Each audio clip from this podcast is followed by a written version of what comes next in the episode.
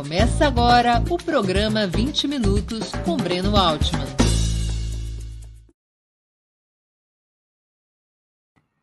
Bom dia! Hoje é dezoito de outubro de dois mil e vinte e dois. Estamos dando início a mais uma edição do programa vinte minutos. Nosso entrevistado será Celso Rocha de Barros. Sociólogo, formou-se em ciência política pela Unicamp e fez seu doutorado em sociologia pela Universidade de Oxford. Servidor federal, é analista do Banco Central e colunista do Diário Folha de São Paulo desde dois mil e quinze. A editora Companhia das Letras está lançando um imprescindível livro de sua autoria, P T, Uma História, com quatrocentas e oitenta e cinco páginas, resultado de uma ampla pesquisa em fontes primárias e dezenas de entrevistas. O autor assume o desafio de contar a trajetória do partido que mais tempo governou o país depois da redemocratização, resgatando os fatos políticos mais relevantes da gênese e evolução do P T. O livro também expõe hipóteses originais e polêmicas sobre os caminhos trilhados pela legenda de Lula. Bom dia, Celso. Muito obrigado por aceitar nosso convite. Uma honra ter sua presença no vinte minutos. Bom dia, Breno. A honra é toda minha. Quando quiser, é só chamar. Antes de iniciar as perguntas, eu queria anunciar que nós iremos brindar dois exemplares do livro P T, Uma História, de Celso Rocha de Barros, publicado pela editora Companhia das Letras. Exemplares devidamente autografados. Eu vou convidar a Natália, produtora do vinte minutos, para explicar os detalhes da promoção. Bom dia, Natália. Conte para a nossa audiência, por favor, quem poderá ganhar esses brindes e como. Bom dia, Breno, bom dia, Celso, e bom dia a todo mundo que está assistindo dia, o vinte minutos hoje. Bom, hoje nós vamos sortear dois exemplares do P T Uma História entre todas as pessoas que contribuírem com superchat e super sticker no programa ao vivo. Eu estou aqui acompanhando as contribuições, então é, façam aí ao longo do programa, não deixem para fazer muito tarde também. E é, no final do programa eu volto aqui para anunciar quem serão os dois vencedores ou vencedoras. É isso, obrigada. Obrigado, Natália. A gente aguarda no final, então. Celso, o que, que te levou a estudar e escrever sobre a história do Partido dos Trabalhadores? Bom, é, eu fui militante do P T por, por alguns anos. Eu, eu é, me aproximei do P T ali na campanha de oitenta e nove. Eu sou da primeira safra da democracia brasileira. Eu tinha dezesseis anos e fazia aniversário mais ou menos no limite para você poder se registrar e votar naquele ano. E votei com gente que tinha trinta anos mais que eu e também estava votando pela primeira vez. Né? É, aí eu, eu participava do, do... Você era militante de quais das cento e doze tendências do P T? Ah, então, pois é, eu, eu, eu, eu meio que patinava nessa história. No começo eu, eu, eu participava das reuniões do, do núcleo Copa Leme, núcleo Copacabana Leme, que era, eu, se não me engano, chamava Quinta Zona Eleitoral, acho que hoje nem é mais essa numeração. É, que era uma área de muita influência da, da Benedita da Silva. Né? Então, era muito pessoal ali da, da, da articulação próximo à Benedita que organizava ali, mas tinha de tudo. Tinha um cara da Convergência que era animadíssimo. É, tinha um pessoal, já já tinha, já estava começando a acontecer de ter, é, das pessoas se apresentar, os grupos formados em torno de mandatos. Então, tinha uma, eu lembro que tinha uma moça do mandato, Chico Alencar, entendeu? Tinha um, que, que isso não era comum antes. Antes você era par de grupos mais, mais orgânicos, né? Aí depois eu fui fazer faculdade em Campinas e aí me engajei mais aí já como militante universitário, né? Fui coordenador acadêmico, lá nas ciências sociais, etcétera.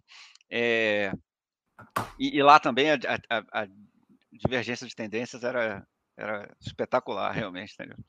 Assim, eu acho que se você perguntasse para o Lula o nome de todas as tendências do P T, ele não... Acho, só, que, ele não acho, que, acho que ninguém conhece. Exato. É exatamente. Quase como, como estudar... É. A fauna e a flora, são muito... Exatamente, exatamente. Agora, também assim, tem várias que são coisas bem efêmeras, né? Que ah. foram, são grupos formados para apresentar uma tese num determinado congresso e tal. As grandes são mais estáveis, né? A democracia socialista, né? Aquele pessoal todo é mais... Tem, tem mais organicidade, né? E aí, bom, isso você teve essa sua trajetória militante. Você isso, ah, então, teve a ideia de escrever sobre a história não, do P T? Não, hum. não tinha. É, aí o que aconteceu foi, é, Aí, assim, em termos de, de sujeito que compra coisa na baixa, assim, eu virei marxista no começo dos anos noventa, entendeu? Assim, logo depois do Muro de Berlim cair, entendeu? Então, é, e aí é, é uma coisa que aconteceu com muitas pessoas, mais ou menos da minha geração, um pouco mais velhas. Aconteceu com o Fernando Haddad, por exemplo. A gente queria estudar leste europeu, a gente queria saber o que aconteceu lá, entendeu? Assim, porque a grande questão é se é de esquerda, se é marxista, mas é a União Soviética, a União Soviética fracassou, etcétera. E, e aí eu fui, comecei estudando isso bem do ponto de vista do marxismo. Aí, cara, vou ser honesto, nunca teve um momento assim que eu falei assim, rompi com o marxismo. Eu simplesmente fui indo em outra direção e, sei lá, uma hora eu achava até que, a partir de certo ponto, se eu continuasse me dizendo marxista, até podia ser sacanagem com quem continuava num, num padrão mais, mais identificável como marxista. Mas nunca tive nenhuma ruptura, não sou, eu tenho o maior absoluto respeito pelo marxismo. É, mas depois simplesmente fui, fui me distanciando, fui, e assim, fui adotando posturas mais, mais próximas da, da social-democracia clássica. Fui fazer o doutorado na Inglaterra, conheci o pessoal do, do, do Labour lá, entendeu? É, li bastante sobre os caras também, então já fui me interessando por isso. Mas o que fez o livro virar sobre o P T foi a, a crise da democracia brasileira, porque eu, tava, eu ia fazer um, um que era um pouco... Eu já estava pensando em fazer alguma coisa que fosse meio história da política brasileira recente. Estava querendo fazer uma coisa meio assim. E, e aí, em dois mil e dezoito, eu publiquei na Piauí um artigo sobre a recessão democrática no mundo e no Brasil, sobre essas teses, né, do, do Levitsky, de outros autores, que, que a democracia vem entrando em crise. E já tinha até conversado com o pessoal da companhia, pensando talvez fazer um livro puxando por aí, contando a história recente da democracia. Mas aí, quando o Bolsonaro ganhou a eleição, eu falei com, com a editora, gente, a, a crise da democracia brasileira mal começou, entendeu? Assim. E aí eu falei, eu vou concentrar no, no, no tema do P T, que é um, um assunto que eu tinha muito mais coisa, já tinha a bibliografia toda lida, etcétera. Agora, ele, ele cresceu muito, ele ficou muito maior do que eu pensava inicialmente. Inicialmente ia ser meio que um ensaio mais teórico, uma coisa assim. Mas quando eu comecei a fazer as entrevistas, eu achei que tinha muita coisa legal, assim, que, que não tinha muita história bem contada e tal. Aí resolvi fazer um troço maior, assim. E, e assim, vou ser honesto, isso aí parece grande, mas dava para ter sido, ter mais umas duzentas páginas, assim, de, de coisa que eu fui cortando, assim, porque, sinceramente, senão ninguém ia ter paciência para ler, entendeu? É. É. Celso, o livro defende uma tese fundamental. O P T teria nascido fora do Estado e da coalizão que comandou a transição da ditadura à democracia, colocando-se como alternativa contra o sistema político, mas somente teria se viabilizado como projeto de poder ao se deslocar para o centro e para dentro do sistema, eventualmente se convertendo em um partido social-democrata. Não faltará quem afirme a discordância dos documentos históricos do P T e da maioria dos dirigentes mais relevantes da legenda com essa conclusão. Sempre teria prevalecido a abordagem de que o P T seria uma construção pós-comunista, crítica ao modelo leninista e à experiência soviética, mas também pós-social-democrata, de contraposição a essa corrente europeia, por ter abandonado qualquer perspectiva anticapitalista. O P T jamais teve seu Bad Godesberg, para fazer a comparação com a social-democracia alemã. Por que você chegou a um ponto de vista tão diferente do senso comum dentro do P T e da maior parte dos historiadores a esse respeito? Bom, porque, é, bom, primeiro, a gente tem que tomar muito cuidado para usar a narrativa da, do, dos agentes históricos sobre si mesmos como uma, uma análise estrutural, né? Como uma análise do, que eles, do papel que eles de fato desempenham na, na relação de forças. Então, se você, por exemplo, mesmo se você pegar a social-democracia europeia, por muitos anos eles não se consideravam social-democratas no sentido que a gente usa hoje em dia, entendeu? Eles eram socialistas, é, de vertente evolucionária ou de vertente mais... É, uma, uma, uma teoria sobre uma transição mais longa até o socialismo, enfim. Mas eles também é, é, é, têm uma origem no, no, no marxismo, em, em alguns casos, o caso da Alemanha é o mais claro, é, ou em outras tradições socialistas, como os trabalhistas britânicos, mas eles não, não nasceram dizendo não, não, a gente aqui está aqui para reformar o capitalismo, etcétera. Entendeu? A autoimagem deles, na origem, também era de, de uma transformação radical, etcétera. É, então, assim, o fato do P T é, não se identificar como social-democrata é, de ser um partido de origem sindical, que não se identifica como social-democrata na sua origem, na verdade é mais conforme ao modelo padrão da história dos partidos social-democratas do que uma oposição a essa, a essa tradição. É bom lembrar, por exemplo, que o Partido Social-Democrata norueguês, o Partido do Trabalho, lá da, da Noruega, chegou inclusive a ser membro da, da Internacional Comunista, por alguns anos. E o segundo lugar é que, assim, eu acho que essa construção do pós-social-democrata e o pós-socialismo real, é, ela logo, logo, ela fica bastante desnivelada. Assim, é bem fácil entender no que, que o P T é pós-socialismo real. O P T relativamente cedo, assim, aí depende um pouco, até tem uns documentos meio ambíguos, mas não, não defende uma estatização completa da, da, da economia ou algo assim. É, o modelo de partido não é o, o leninista clássico, embora também as interpretações sobre o que é o partido leninista variem muito. É, mas, assim, a, o distanciamento com relação ao modelo soviético é mais ou menos claro, e, aliás, decorrência do, do, da, da época histórica em que o P T surgiu, certo? É, nos anos oitenta, mesmo antes da queda do Muro de Berlim, as críticas ao modelo soviético já eram bastante comuns dentro da esquerda, inclusive dentro da esquerda radical, né? Inclusive, tinha várias críticas de esquerda é, a, a, ao modelo soviético. Então, que, que, que circulavam amplamente. Se você pegar é, bibliografia da época, você vê que o pessoal lia aquilo. Então, assim, a, a crítica, a, o pós-socialismo real, dentro da, da, da versão oficial do P T, é bem clara. Agora, se você pegar o que é o pós-social-democrata, dentro da prática do P T, é menos claro. Assim, nos documentos, inclusive, não é tão claro. Por exemplo, se você pegar o, o texto do Marco Aurélio Garcia, Social-Democracia e o P T, na hora que ele vai dizer o que, que tem de além da social-democracia, é, tem um, tem muitas, é, é muito frequente você encontrar afirmações do tipo a social-democracia hoje em dia perdeu o seu poder transformador, etcétera. Mas esse argumento não é muito forte, porque você pode naturalmente se filiar a uma versão mais forte da social-democracia que existia anteriormente. E, por outro lado, o que se diz é assim, não, não, mas a gente também vai se abrir para outras bandeiras, para a para bandeira ambiental, é, na, na, no texto do Marco Aurélio tem as bandeiras do S O S, do, aquele movimento contra o racismo na França, acho que é S O S Racismo. S O S Racismo. Isso. Uhum. É, e de outros movimentos desse tipo, é, que aí eu acho que seria mais uma espécie de, de, de confluência de, de bandeiras típicas social-democratas com o tipo de bandeira que, que na época estava sendo levantada pelos partidos verdes europeus. Que, aliás, é bem claro para mim que no Brasil não teve um partido verde tão forte que o P T já na saída incorpora grande parte do que seria o programa dos verdes europeus. Algo que acontece no Brasil antes de acontecer na Europa. Mas, mas os social-democratas do... só incorporaram as bandeiras dos verdes depois. Mas na crítica do Marco Aurélio e de outros petistas, há também a constatação de que a social-democracia, especialmente a partir dos anos noventa, mas já nos anos oitenta, havia se transformado num braço do próprio neoliberalismo. Exato, mas se, você, se essa é a crítica, então o que você pode estar defendendo é simplesmente a social-democracia existente antes disso, né? Assim, você pode simplesmente dizer assim, a social-democracia europeia não consegue mais expandir o welfare state, o, o, o garantir direitos trabalhistas, etcétera. O que não quer dizer que essas bandeiras em si não sejam as nossas bandeiras, né? Então, se você disser, assim como, aliás, um monte de gente dizia que a União Soviética não era mais modelo de leninismo para ninguém, mas, mas não queria dizer que o leninismo em si fosse, fosse ultrapassado, né? Então, eu acho que a, a crítica à social-democracia dentro do P T é bem menos desenvolvida do que a crítica ao socialismo real. Eu acho essa postura, que é a do, do documento socialismo petista, por exemplo, e que, aliás, já vinha adiante, de que o P T é, é pós-socialismo real e pós-social-democracia, eu acho que a, a crítica, até por circunstâncias históricas óbvias, né? Assim, o P T quase ganhou a, pres, a, a presidência ao mesmo tempo que o Muro de Berlim caía, né?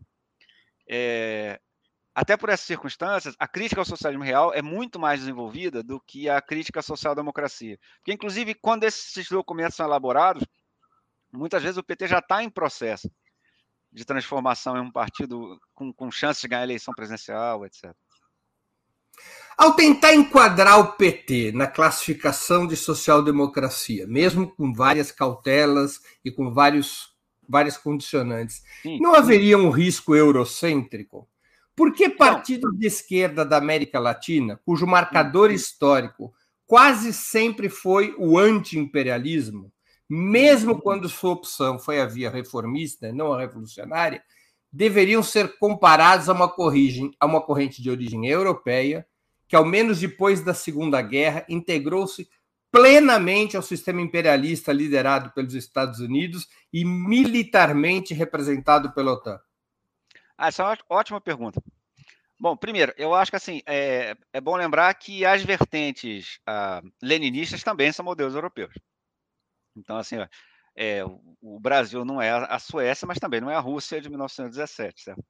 Então, ou muito menos a China de mil novecentos e quarenta e nove. Então, talvez fosse é, um pouco o que o Marco Aurélio Garcia queria dizer com o pós-socialismo.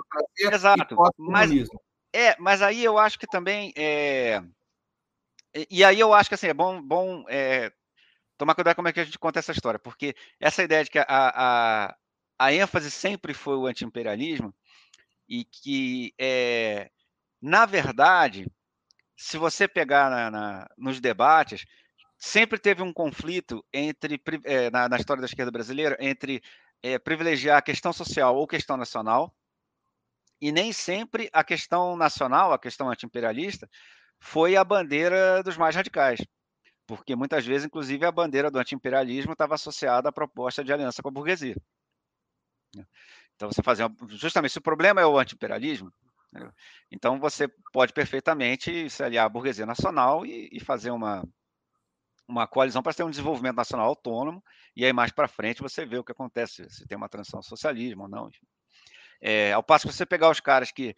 É, privilegiavam a questão social, por exemplo, se você pegar nos anos cinquenta e sessenta, claramente era a reforma agrária, né? Então aquele pessoal que foi fazer ligas camponesas e coisas desse tipo, era mais radical que isso.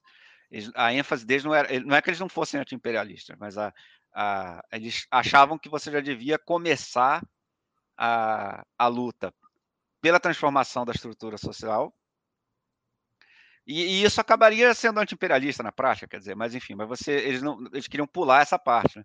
E o P T é mais filiado a essa vertente, entendeu? Na sua origem, entendeu? É, não que não tenha gente que, que, que tenha vindo do P C B ou do P C B, etcétera, que tivesse tido essa, essa posição, mas o P T tem mais gente que veio dos grupos guerrilheiros, que já era mais uma versão mais Caio Prado Júnior, de mais uma de que o Brasil já era capitalista. Sim, etcétera. Mas sem deixar de ser anti-imperialista. Sem deixar de ser anti-imperialista, exato. Ao contrário da social-democracia europeia, que não, pelo mas, menos mas aí... quarenta e cinco nunca foi anti-imperialista, não é? Não, pois é, mas até eu acho até estranho que fosse, né? Quer dizer, porque a social-democracia tem, tem, tem um limite que ela é, só existe democracias nacionais, né? Não existe uma democracia mundial. Então, a, o limite mais óbvio das experiências social-democratas é serem só experiências nacionais, né? Então, por exemplo, a Suécia tem o modelo social mais avançado de todos os tempos, mas é, é, é difícil você conseguir cidadania sueca, por exemplo, porque a cidadania sueca, como diz o Branko Milanovic, é cara, né? Quer dizer, assim, você ganha um monte de direitos se tornando cidadão sueco. E, e não tem nem como eles transferirem esse, esse, esses direitos para o resto da população mundial só com o P I B da Suécia. Então, assim, eu não, não esperaria mesmo que, que experiências que surgiram na Europa, sendo os países europeus imperialistas, é, tivessem essa característica de, de anti-imperialismo.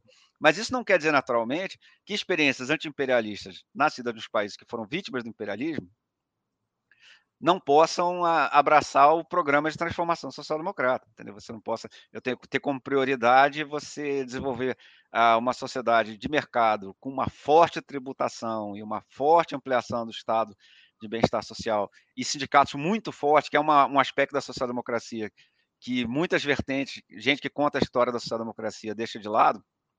Por exemplo, se pegar esses rankings de liberdade econômica que os caras fazem, isso aí em geral é mutreta, porque é, para dar que o índice social de liberdade econômica é associado a bons índices sociais, eles têm que botar os países escandinavos como alta liberdade econômica. Para fazer isso, eles levam em conta que não tem muita regulação oficial do mercado de trabalho. Cara, mas não tem regulação oficial do mercado de trabalho, porque os trabalhos são, os salários são negociados em negociações salariais coletivas pelas grandes centrais sindicais, entendeu? Então, assim, as centrais sindicais são um poder gigante nesses países, né? Então não precisa mesmo ter muita regulação. Enfim, para você abraçar esse modelo, nada impede que você abrace esse, esse modelo na Nicarágua, no Brasil, na Tanzânia, enfim, em outros países que tiveram luta anti-imperialista.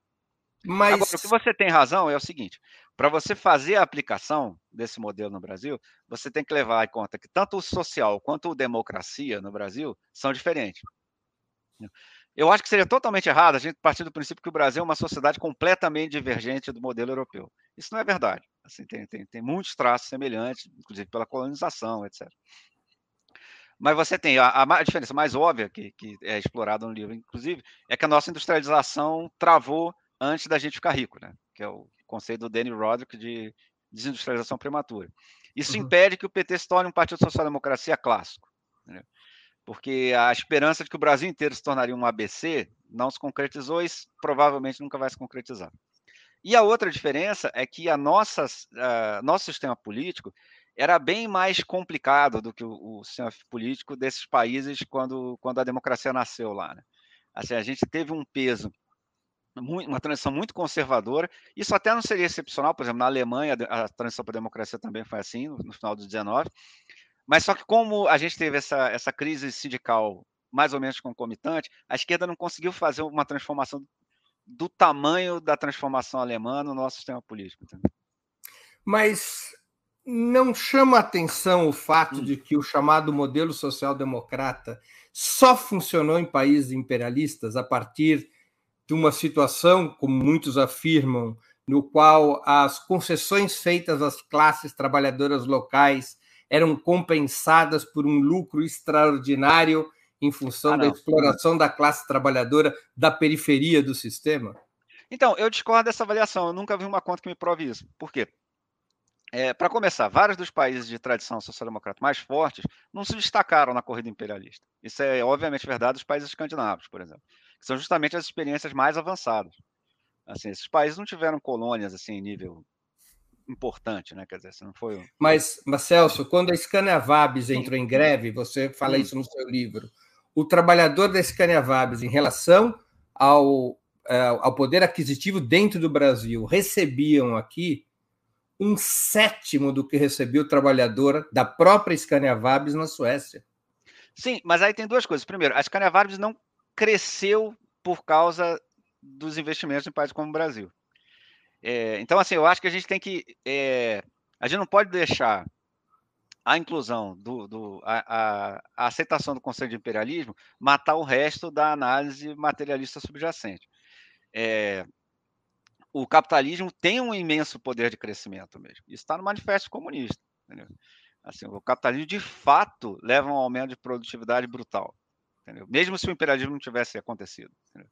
O imperialismo, sem dúvida, desnivela A, a, os efeitos do capitalismo entre os povos, isso não tem a menor dúvida. Mas, assim, é, é, não há muito sólida evidência, muita, evidência muito sólida de que, o, o, a, a, essa, que, de que os, os direitos trabalhistas só foram conseguidos por causa de... de, de porque os trabalhadores do terceiro mundo foram expropriados, por exemplo. Na verdade, o que você tem é que houve poucas experiências de democracia muito fortes e, e estáveis, e etcétera, é, fora da Europa. Isso, aí sim, porque você não vai ter social-democracia, porque se você tiver um regime ditatorial, o que funciona é o partido leninista, que é um partido clandestino, um partido centralizado, que é excelente máquina para funcionar na clandestinidade, entendeu? Se você tiver proibido. Agora, se você pode atuar na democracia, o que você vai vendo é uma certa... É, aproximação de, de modelo social-democrático. Em grande parte, porque aí é o, o, um debate que, se quiser, a gente faz, os modelos de socialismo foram entrando em crise, né? Então, assim, antes o cara dizia, não, não, eu vou indo aos poucos nessa direção aqui. Agora a direção não é tão clara. Entendeu? Assim, a crença em um modelo planificado total não é tão clara. O pessoal que agora está super animado com o modelo chinês, assim, não, não tem menor dúvida de que eles conseguiram um crescimento espetacular. É um dos grandes eventos da história humana, o crescimento chinês das últimas décadas, né? É, eles, em alguns anos lá, teve, se não me engano, até nos quinze primeiros anos disso, se não me engano, eles tiraram da miséria o que era a população do mundo na Idade Média, uma coisa assim. Mas, assim, agora, isso é um modelo de socialismo, isso eu já acho muito controverso, entendeu? Isso eu acho muito difícil. Então, se você também não tem um modelo, o que acontece é, quando chega a democracia na, nas sociedades periféricas, os trabalhadores se organizam, esse padrão se repete, como aconteceu na Europa, só que, às vezes, em circunstâncias diferentes, porque não tem aquela industrialização que aconteceu na Europa, e, e, e a, o modelo, os modelos de esquerda são mais experimentais, são mais é, passos mais cuidadosos, etcétera, mesmo que você tenha um horizonte mais radical.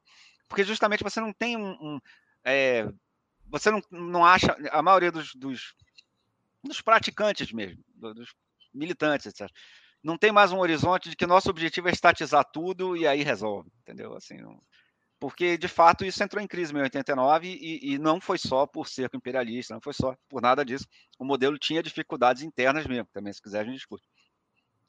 É, então, eu acho assim, à medida que você vai tendo, uma, quando, quando acontece, né, que, por exemplo, não é o caso agora, mas acontece, aconteceu na época do, do P T, foi a chamada terceira onda de democratização.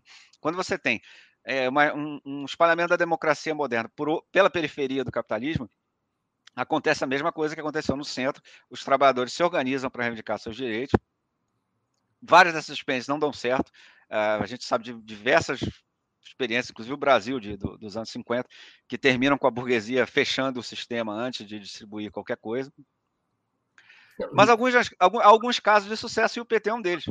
O P T é um dos caras que construíram, construíram um partido que não só ganhou eleições, que também é importante, mas de fato conseguiu... É, fazer uma política de redistribuição de renda bastante importante e, e que provavelmente era o que dava para fazer naquela, naquela correlação de forças. Né?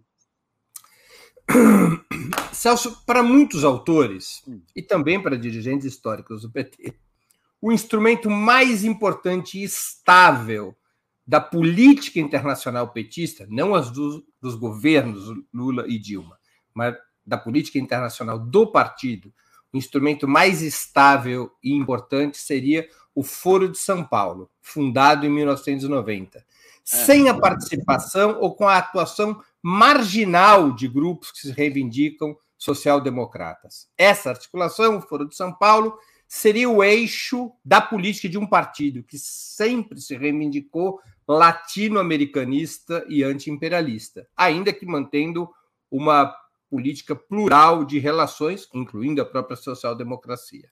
Mesmo que o P T jamais tenha se reivindicado marxista, o espaço construído pelo Foro de São Paulo é de uma política de alianças cujos principais parceiros têm sido o Partido Comunista Cubano, a Frente Ampla do Uruguai, a Frente Sandinista de Libertação Nacional da Nicarágua, a Frente Farabundo Martí de Libertação Nacional de El Salvador e, a partir do século vinte e um, o chavismo venezuelano e o movimento ao socialismo da Bolívia.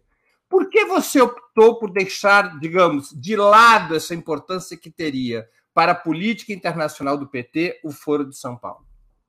Porque eu discordo de você sobre a importância dele.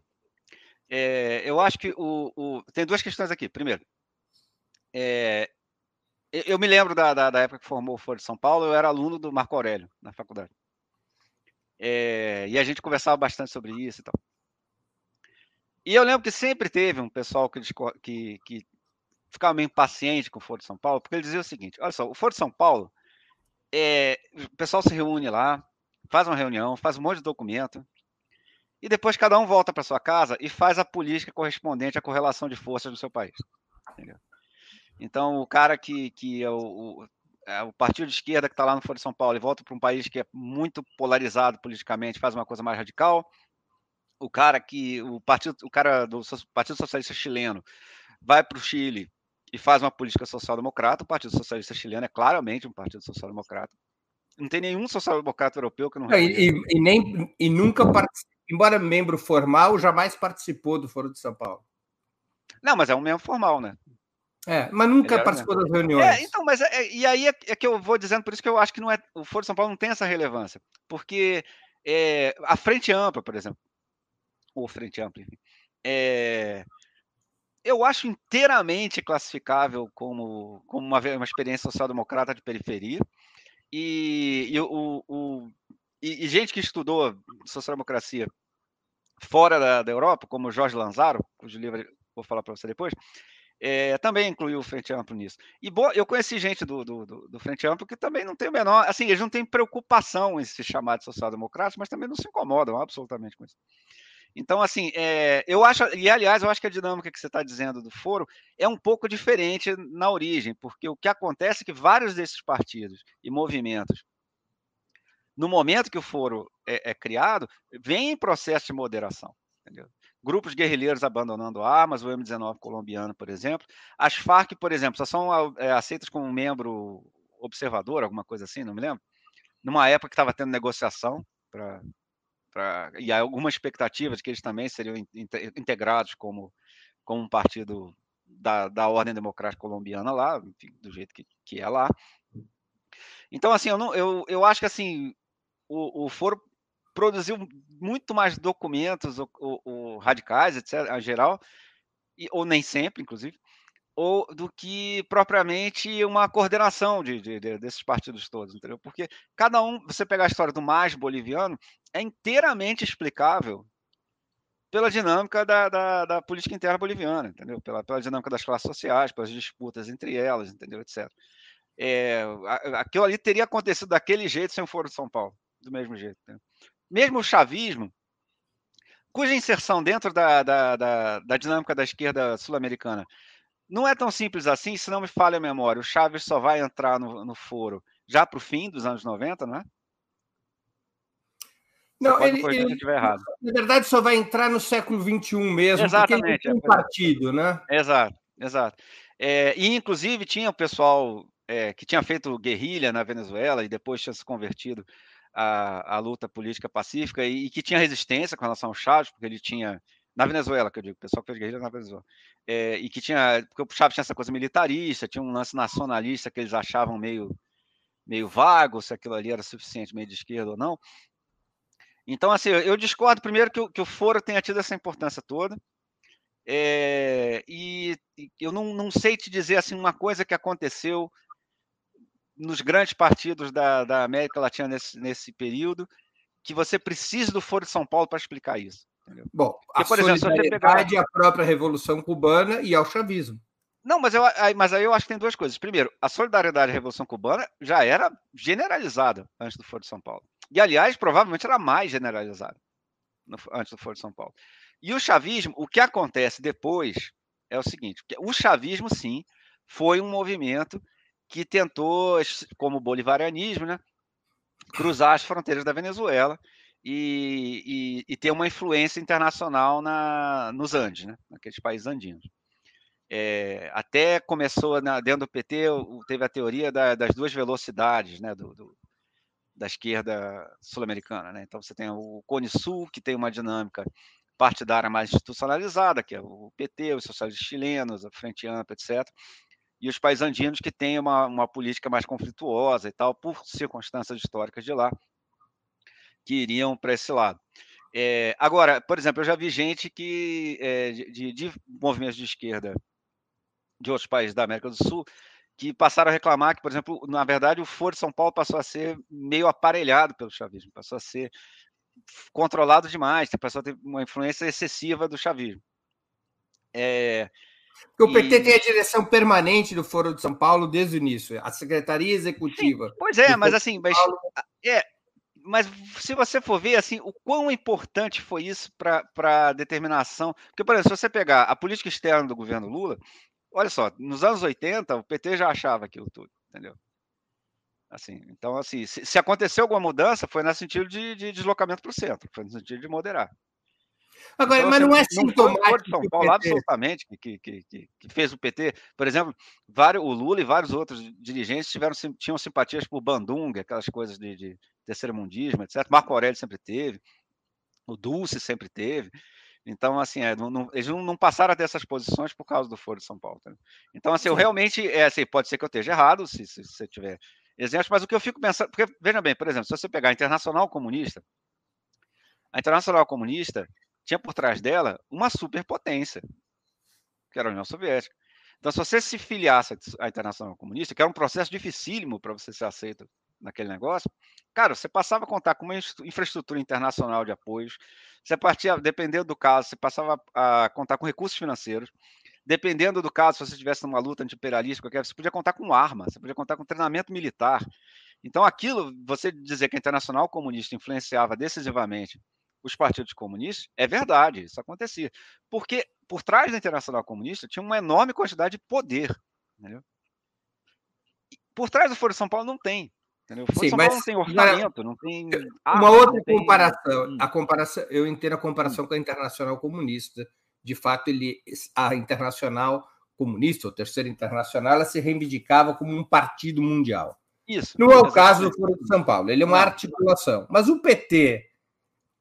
se filia ao Foro de São Paulo e não se filia a uma outra articulação, que é a Internacional dos Sociais Democratas, a Internacional sim, sim. Socialista. O P T jamais aceitou Exatamente. se filiar à Internacional Socialista.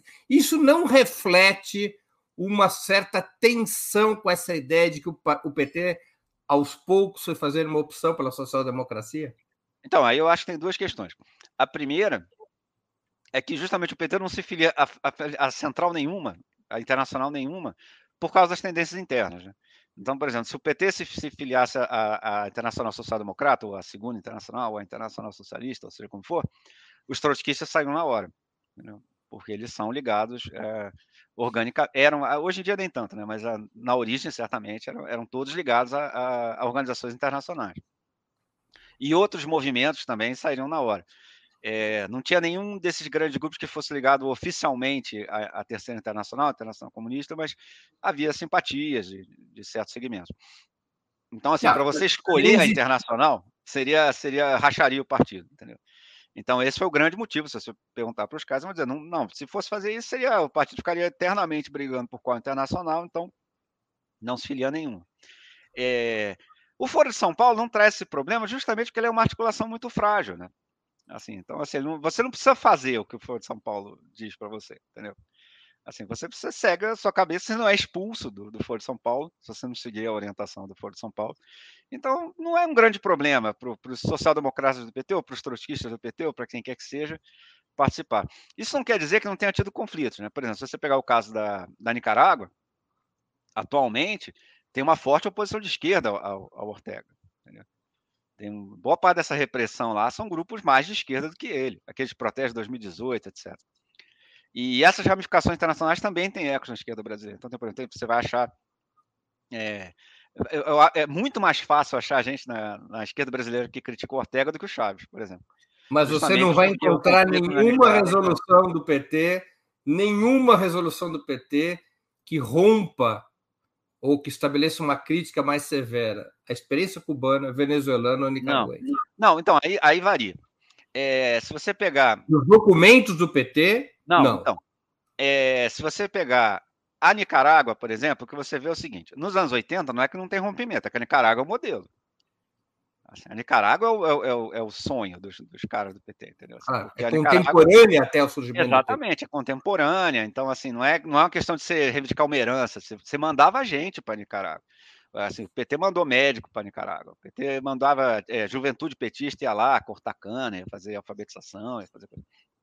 Segundo, e isso é muito importante, para o pessoal do P T, se você pegar os textos da teoria e debate, o fato da, dos sandinistas não terem fechado o regime, como aconteceu em outras revoluções comunistas, era muito importante. Então, a experiência de que poderia mesmo haver uma... Não só um socialismo, mas um socialismo revolucionário e democrático, isso era muito sedutor para o P T nos anos oitenta. Entendeu? E isso também está em vários documentos, artigos, depoimentos, etcétera. É, o que acontece depois é que, quando os sandinistas perdem a eleição, é, os, os sandinistas meio que somem da conversa. Entendeu? Porque também, e ninguém rompe muito com eles, inclusive. É, aí os sandinistas meio que somem, você tentar achar referência, inclusive, não, não é fácil. E deve-se dizer, os sandinistas adotam a estratégia de virar um partido institucional por muito tempo, até fechar o regime recentemente. É, então, assim, não era, não, não conflitava com, com o P T é, moderar seu discurso, você ser próximo dos sandinistas. Ah, é bom lembrar, a social-democracia europeia tinha vínculos fortes com os sandinistas nos anos oitenta, entendeu? Então, assim, a Suécia tinha vínculos... No livro do Castanheda, lá, Utopia Desarmada, tem muita coisa sobre isso, sobre o governo Mitterrand e os sandinistas, o governo da Suécia e os sandinistas. Então, uhum. isso não era um, uma sinalização de ruptura com relação ao modelo social-democrata. Mas era, sem dúvida, uma tentativa de, de experimentar nesse, de experimentar para valer, nesse sentido de uma coisa que talvez fosse mais esquerda que a social-democracia, mais democrático. Mas, Celso, do ponto de vista de política internacional, a social-democracia hum. europeia, hum. na sua imensa maioria, ela é bastante oposta ao governo cubano e muito mais ao governo venezuelano, inclusive tendo sido sócia, sendo sócia das sanções norte-americanas contra a Venezuela, inclusive do reconhecimento do autoproclamado Juan Guaidó. Ah, o sim, P T... O... É. O P T é o não. oposto. O P T então, tem uma solidariedade isso. integral Exato. à Revolução Cubana E a, revolução, é. a chamada Revolução Bolivariana. É. Isso e aí é tem uma... duas coisas. Não, aí tem duas coisas. Primeiro, é, aí eu acho que assim, a gente tem que diferenciar. Quando você pega um, um modelo de, de, de, de cada país, você tem que levar em conta também a, a, a dinâmica de, desse país, independente de qual partido que está no poder, etcétera, dentro da, da, da estrutura do capitalismo global. Então, assim, um partido é, social-democrata... Digamos que os social-democratas formassem um partido nos Estados Unidos e ganhassem uma eleição. Isso certamente teria impactos na política externa, mas os Estados Unidos continuaria a ter, ocupar o papel que ocupa no, no sistema mundial. Quer dizer, ninguém deve esperar da, de uma vitória social-democrata nos Estados Unidos é, o fim da influência americana de, em política internacional. Entendeu? Isso é uma, seria uma, uma leitura ultra-idealista, né, do processo. É... Assim como, inclusive, você vai ter, no caso da, das periferias, subimperialismos entre, entre países da periferia, que, que também sobrevivem independente de, de qual tendência ideológica está tá no governo. Agora, a outra coisa que eu ia dizer é o seguinte, é, não, e aí tem uma coisa que eu até levanto no livro, que parte dessa questão do P T não, não se assumir como social-democrata pode ser, sim, a função da, da inserção diferente do Brasil na, na economia internacional. Pode ser que essa, essa ênfase em fazer um discurso de, de, de ser uma coisa que incorpore capitalismo e socialismo esteja ligada a uma certa identidade cultural europeia do pós-guerra, de não querer se diluir nem no polo americano, nem no polo soviético. É possível que isso seja verdade, entendeu? É possível que, quando experiências de, de, de transformação social dentro da democracia, no sentido progressista, acontecerem na periferia, a, as formas ideológicas sejam diferentes justamente por causa dessa inserção internacional diferente. Agora, o que eu queria enfatizar é que, na minha opinião, o P T está errado em ser incondicionalmente solidário ao chavismo, em especial, entendeu? E atualmente ao Ortega. Não anteriormente.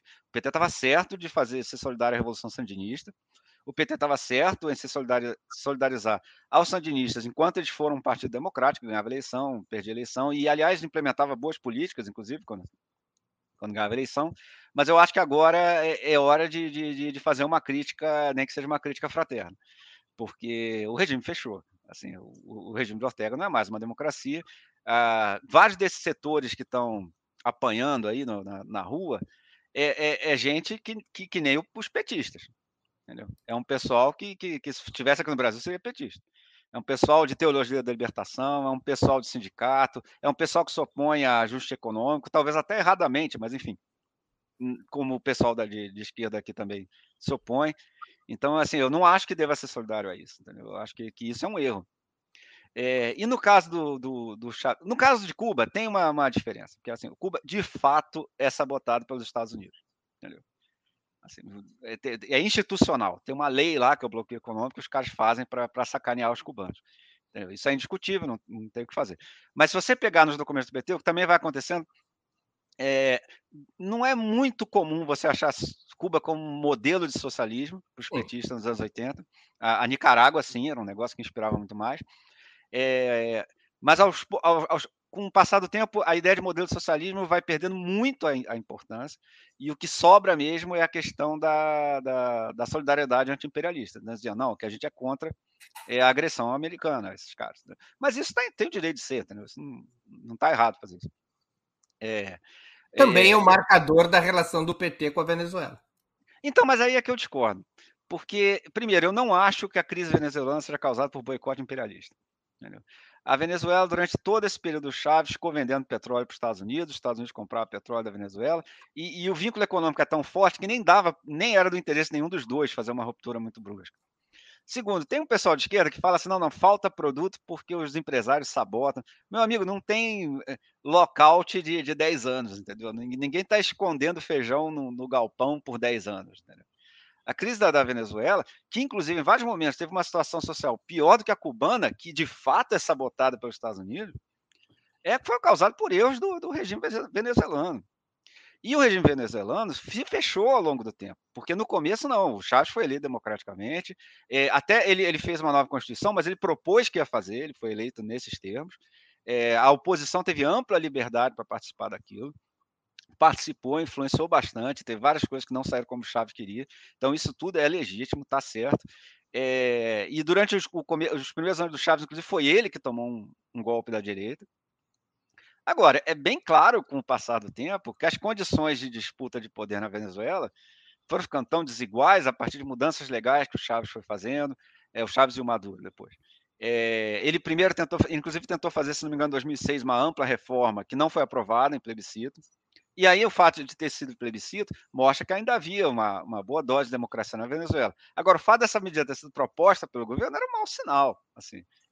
Isso não é para ser, não é para ser tratado como um sinal de saúde da, da democracia venezuelana. E, e hoje em dia a Venezuela claramente não é mais uma democracia, quer dizer, assim, você pode até discordar que ela não é uma, não é, sei lá, o Pinochet, claro que não, mas assim, mas, mas assim, você não tem circunstâncias de competição política normais. E eu não acho que a gente deva apoiar isso, entendeu? É, não quer dizer que você deva defender uma invasão da Venezuela pelos Estados Unidos. É, mas, que eu acho, inclusive, que os Estados Unidos não vai querer fazer, porque a Venezuela continua vendendo petróleo para eles, e para eles o que interessa é isso, eles não se interessam tanto assim pelo bem-estar dos, dos venezuelanos. Mas nós devemos nos interessar pelo bem-estar dos venezuelanos e, e devemos apoiar, o, o, o, o, devemos incentivar o regime venezuelano a, faz, a, tomar, a, a implementar reformas que restabelecessem a, a liberdade política na Venezuela e, mas, e inclusive, aumentar a eficiência econômica do país. Porque, aliás, isso aí, se você pegar o pessoal... Nesse exato momento, poder, ah. nesse exato momento, todas as forças oposicionistas da Venezuela, com exceção do grupo do Guaidó, que é muito isolado, não só participaram da, da eleição parlamentar, sim, como estão dentro da Assembleia e dizem que tudo bem, que as eleições parlamentares foram legítimas e que a Assembleia Nacional funciona regularmente. Já, já não, estamos em outra etapa. Não, é, é um não, não, não. Eu concordo com você, é o seguinte, isso já teve fases mais, mais agudas. Mas agora, mas assim, mas a, a, a desnivel, a, o desnivelamento da competição é brutal, né? Você teve aparelhamento da Suprema Corte, você teve a mudança que, que o Bolsonaro, que está fazendo no Brasil, eles fizeram lá. Entendeu? E a partir desse momento, e hoje em dia está mais, mais do que claro na experiência internacional, que o que você faz para fazer a erosão democrática é aparelhar a Suprema Corte, que daí em diante tudo que você fizer é constitucional. Entendeu? Qualquer coisa que você faça, você passa lá os caras carimbam. Então, assim, não, não, é, não dá para dizer que a Venezuela seja nem mesmo tão democrática, por exemplo, quanto a Nicarágua sandinista, entendeu? Que, bem ou mal, é um país em guerra, quer dizer. Então, assim, não era para esperar também que a Nicarágua sandinista fosse uma democracia que nem a sueca, entendeu? Então, assim, é, você tinha que, que alistar as pessoas, assim. Então, por exemplo, o pessoal fala que teve, teve aparelhamento, vários movimentos sociais iguais aos que fundaram o P T participaram da criação da Frente Sandinista. Durante o regime sandinista, eles foram aparelhados pelo governo, foram mesmo. Agora, também é o seguinte, estava tendo uma guerra civil, quer dizer, não, não dá para tratar isso independente do fato de que o país está sofrendo uma agressão. Então, é, é, em casos como esse, você disser que não, não, pô, mas aí a democracia já não funciona mais tão perfeitamente, tá bom, eu, eu aceito dentro de certos limites. Mas a Venezuela não está nessa situação. A Venezuela ficou, chegou nessa, numa crise muito aguda por seus próprios erros, assim, entendeu? Por, por erros do, do, do, do governo bolivariano. E esse, um governo que implementa esse tipo de erro, esse governo deveria perder a eleição. Deveria ir para a oposição, vai lá, reflete sobre o que aconteceu certo, o que aconteceu de errado. Bom, teremos, certo, eleições, teremos eleições na Venezuela em dois mil e vinte e quatro. Certamente a oposição apresentará um candidato. Maduro pode ser candidato à reeleição. Veremos qual será o voto do não, povo. Mas, Breno, se você conversar com o pessoal, não precisa ser o pessoal do Guaidó, não. Entendeu? O pessoal de, de outros lugares da esquerda ali da região. Pessoal, não, tinha pessoal do, do Chávez que dava porrada em você na rua, cara. Tinha aqueles grupos lá do... Não, mas assim, é era que, um negócio esquisito. É, né? A tensão é. havia... Era uma confrontação, porque havia também... Houve hum. muita ação violenta por parte da oposição. Inclusive, Sim. alguém se declarar, se autoproclamar presidente, é um ato de violência antidemocrática. Alguém é, mas aí já é um momento que... que, que... O regime já não é. Vamos, vamos, esse é um assunto muito interessante. A gente, um dia desses, marca uma outra entrevista Maravilha. só sobre isso. Deixa eu passar para um outro tema. Diversos historiadores e pesquisadores destacam na história do P T o quinto Encontro Nacional, realizado em mil novecentos e oitenta e sete, como um momento decisivo de superação do pensamento autonomista e basista, utilizando expressões que você mesmo empregou em seu livro. Nesse encontro foi aprovada a Estratégia Democrático-Popular, até hoje reivindicada pelo P T, mesmo com interpretações conflitantes. A maioria das tendências internas do P T, cada qual com sua leitura, reivindica esse documento de mil novecentos e oitenta e sete. O documento, então aprovado, colocava claramente uma perspectiva socialista e revolucionária para o P T, ainda que oferecendo um caminho distinto ao das revoluções armadas. O debate sobre esse documento e sua paulatina retificação marcou a luta interna dos anos oitenta. O resgate de suas concepções entre dois mil e dezesseis e dois mil e dezessete, hum. depois da derrubada de Dilma, esteve na base das autocríticas sobre a capacidade de resistir à derrubada da presidenta Dilma Rousseff. As resoluções desse encontro não seriam uma prova de que o caminho do P T se diferia de outras experiências revolucionárias, como a russa, a chinesa ou a cubana, tampouco nada tinha a ver com a trajetória da social-democracia europeia, embora existissem sociais-democratas dentro do P T? Eu acho que isso é uma postura idealista, né? Porque resolução não prova nada. Quer dizer, assim, assim, tem, tá cheio de partido socialista, social-democrata aí que aprova a resolução, que é uma beleza, entendeu? Sociedade comunista daqui a quinze dias. É, então, assim, eu não acho que, que, que é por aí, não. Eu acho que esse debate foi importante, mas em grande parte as resoluções do, do quinto são, eu acho que a principal importância delas é que elas foram uma espécie de compromisso que permitiu estabelecer definitivamente aquela questão do P T como partido estratégico. Você conseguiu chegar a uma formulação que mais ou menos é, permitiu que o P T se movesse com uma... uma... Bom, para quem não, não acompanha, no, no, nos primeiros anos do P T, tinha vários, vários grupos marxistas que participavam dentro do P T, e entre eles havia um debate se o P T era um partido tático ou estratégico. O pessoal que dizia que o partido era tático dizia que, na verdade, o P T era uma frente e algumas vertentes, inclusive, eram contra o P T ter um programa detalhado, eram contra o P T ter programa de governo, porque o fundamental era o programa da sua organização marxista. O P T era uma espécie de frente legal que permitia que essas organizações funcionassem. É, com a crise de, de, de, da eleição de oitenta e dois, em que o P T foi trucidado, houve uma grande desorganização dentro do partido, e esses grupos, por serem muito mais organizados do que os sindicalistas, do que o pessoal de comunidade de base, etcétera, ganharam uma, uma, uma influência dentro da, da, da máquina desproporcional ao seu tamanho.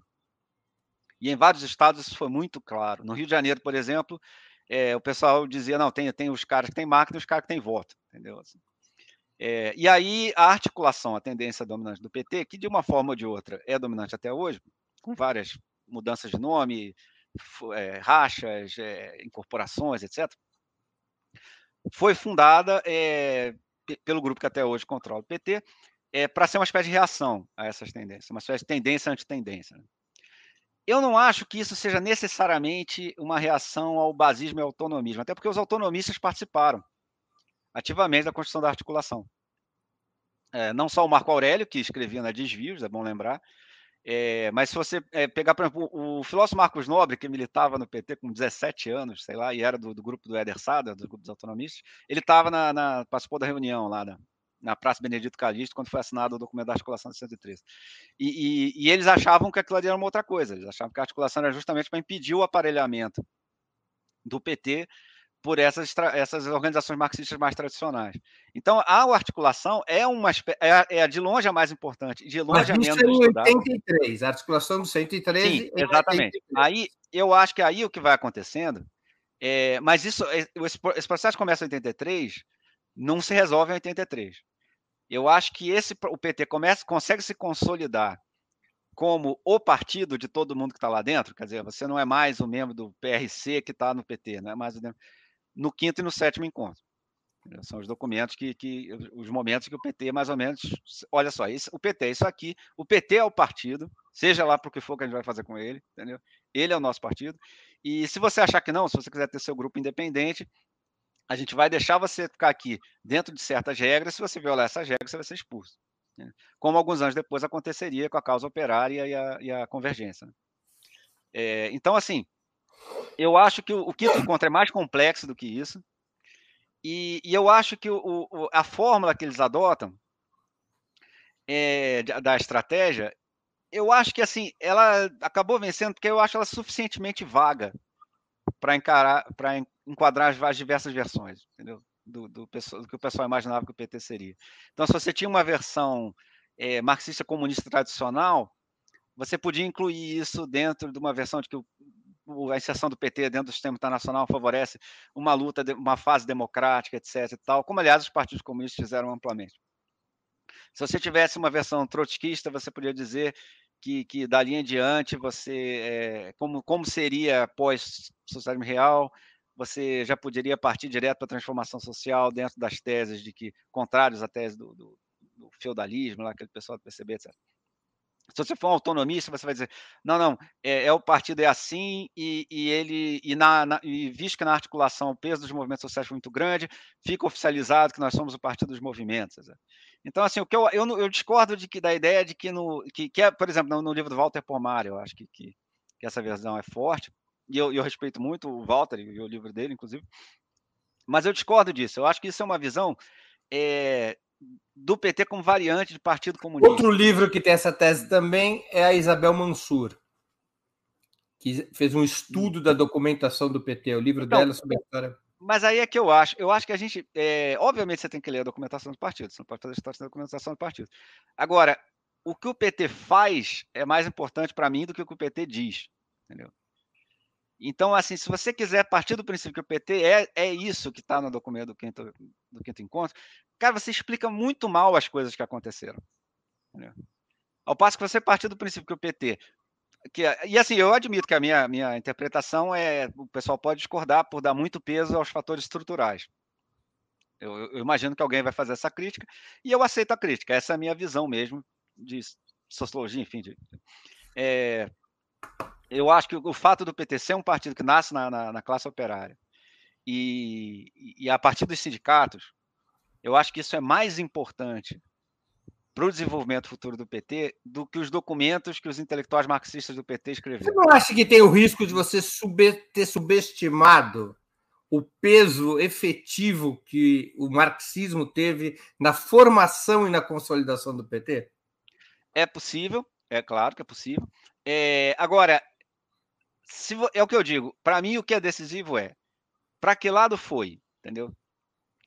É, quem, na, na hora que isso, que teve que se fazer uma escolha entre seguir essa visão ou seguir o interesse dos sindicatos ou, ou, ou explorar as possibilidades que a política brasileira oferecia na hora da democratização, é, o que, que prevaleceu? E para mim é bastante claro que prevaleceu Uh, o interesse clássico de um partido de sindicatos a uh, conseguir melhorias sociais e, e, e, e progressos de, de bem-estar social dentro do capitalismo.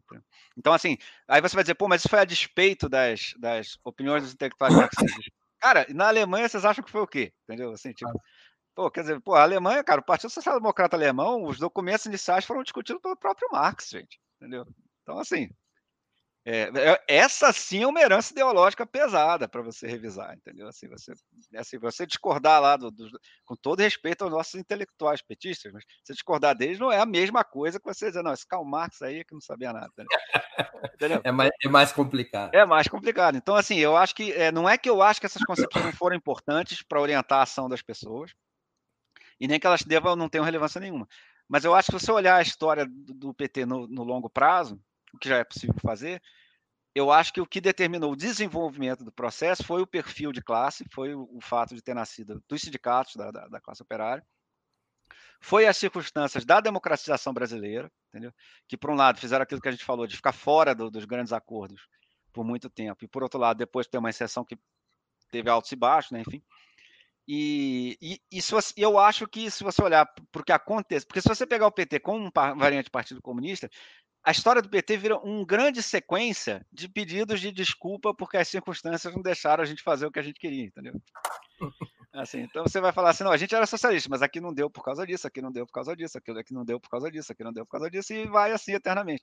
Ao passo que, se você adotar a perspectiva que eu estou dizendo, os caras fizeram aquilo que, que mais ou menos acontece quando esse tipo de, de, de classe social se organiza dentro desse tipo de movimento social, dentro desse tipo de regime político em vários países ao redor do mundo. É como se houvesse uma dupla dinâmica e uma vai se impondo sobre a outra. É, pois é, exatamente. Que, aliás, é o que eu, eu vou dizer de novo, isso que aconteceu na Europa também, entendeu? Assim, isso também foi... E, aliás, até hoje, eu estava conversando com um cara da, do, do, da Suécia, semana passada, e até hoje os caras lá na, na Suécia estão reclamando que o Partido Social Democrata Sueco perdeu sua identidade original, etcétera, tal, tal, tal, e eles gostariam de, de refundá-la. Então, então, assim, essa questão que você vai dizer, ah, não é resolvida no P T, não é resolvida em lugar nenhum, entendeu? Porque é uma, uma questão complexa, estruturalmente complexa, entendeu? Não é uma que o pessoal é burro e não consegue chegar a uma solução, entendeu? É é Sassou, nós estamos com um monte de questões aqui no Superchat. Eu só, vou, eu só vou ler, porque nós já estamos começando a ficar complicados no tempo aqui. Antes eu vou fazer um intervalinho comercial, que eu Vambora. preciso vender meu peixe. Vai na fé.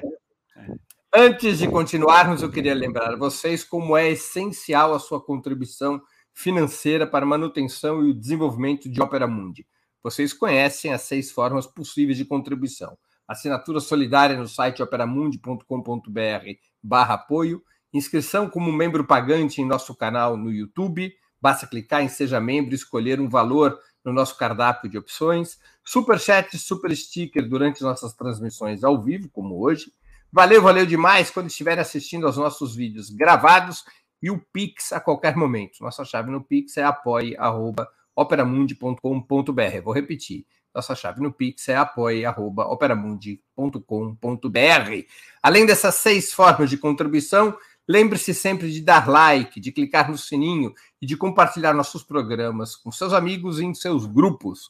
Quem ainda não estiver inscrito em nosso canal, essa é a hora de fazê-lo. A mais eficaz de todas as armas contra as fake news é o jornalismo de qualidade. Apenas o jornalismo de qualidade coloca a verdade acima de tudo. E esse jornalismo que a Opera Mundi busca oferecer todos os dias depende da sua contribuição, do seu engajamento, do seu apoio, do seu dízimo. Nós não somos uma igreja, mas dependemos do dízimo de espectadores e leitores. Lembro que hoje temos brindes para quem contribuir com o Superchat e o Super Sticker. Dois exemplares autografados de P T Uma História, esse belíssimo livro do Celso Rocha de Barros, publicado pela Companhia das Letras. Dois exemplares serão sorteados entre aqueles que contribuírem com o Superchat ou o Super Sticker. Portanto, contribua para participar do sorteio no final do programa. Além de ajudarem a Opera Mundi a se fortalecer como um jornalismo que coloca a verdade acima de tudo, também estarão concorrendo a esse importantíssimo livro do Celso Rocha de Barros. Além disso, um livro tremendamente bem escrito. Você pode concordar ou discordar das conclusões do autor, mas é um livro espetacularmente bem escrito. Celso, eu vou usar essa nossa parte final da entrevista para passar em revista dois ou três episódios da história do P T que você destaca no livro e que creio mesmo que são importantes.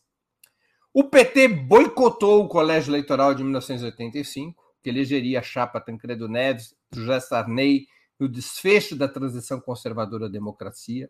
Fez oposição cerrada à Nova República, ou à Sexta República, e votou contra a Constituição de mil novecentos e oitenta e oito por conta do seu baixo teor democrático. As cinco razões pelas quais o P T vota contra, todas elas tinham a ver com o baixo teor democrático.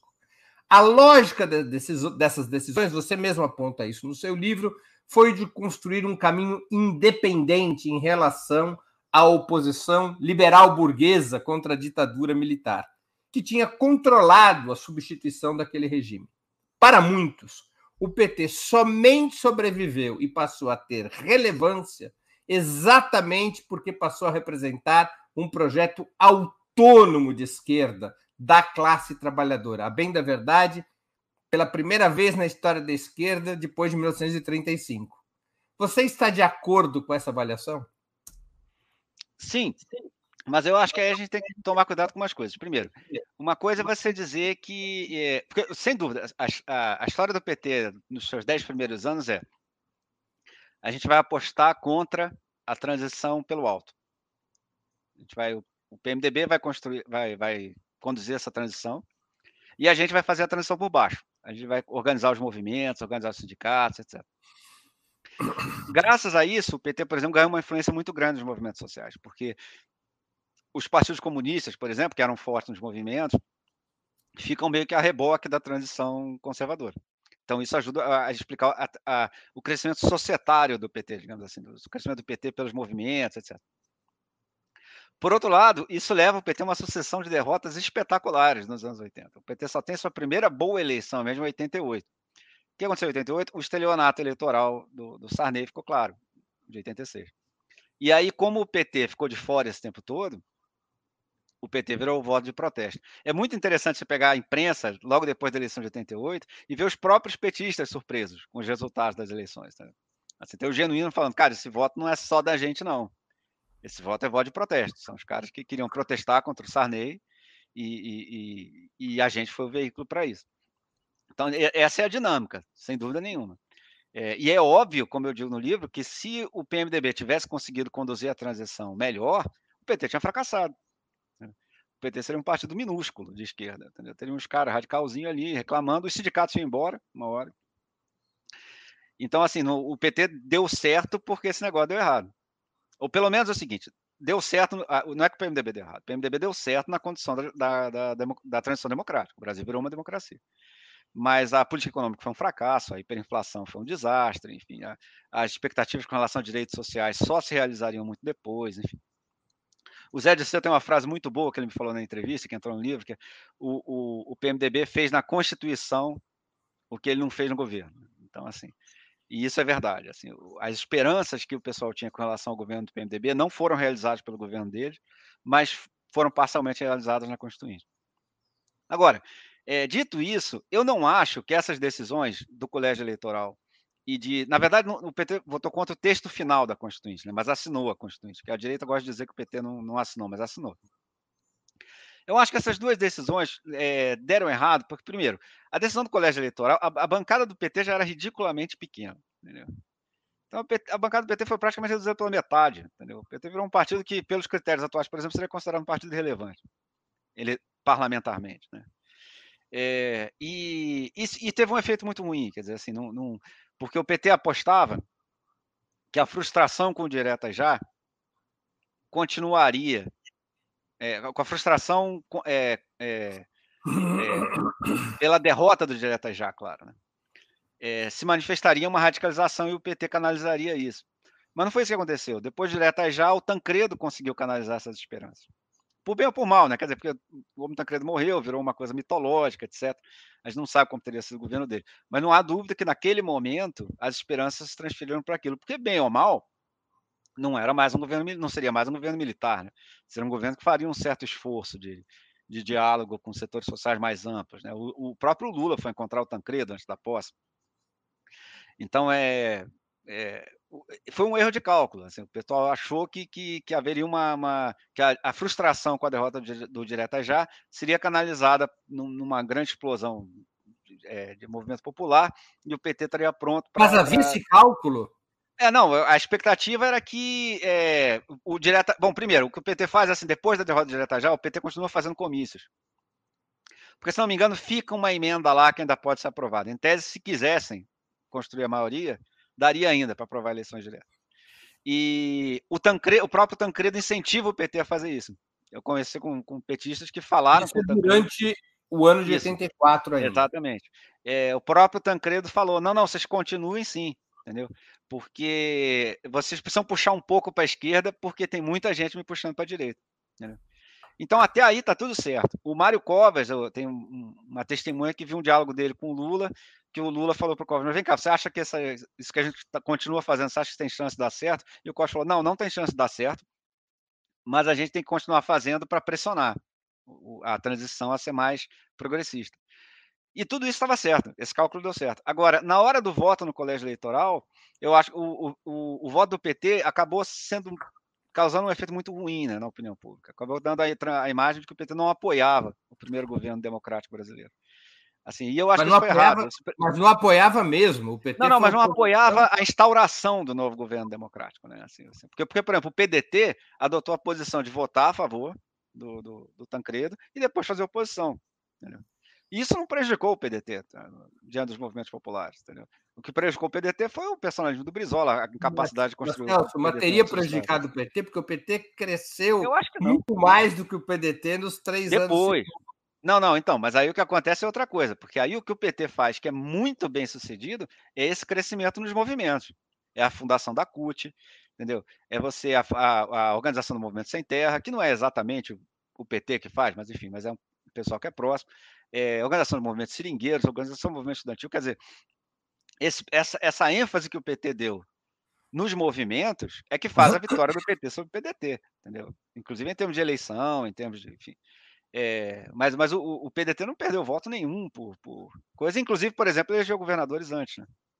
Era muito mais bem sucedido eleitoralmente. É. E elegeu ah, então, depois também. É. O P D T, ele tinha eleito governador o Brizola, em oitenta e dois. Né?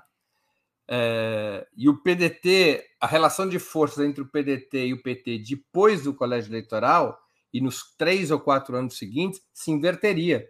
O não, P T... não, mas não é logo ali, não. Não, não é logo, porque... nos três é. ou quatro anos seguintes. Não, a mudança mesmo é oitenta e oito, porque na Constituinte o P D T ainda sai muito melhor.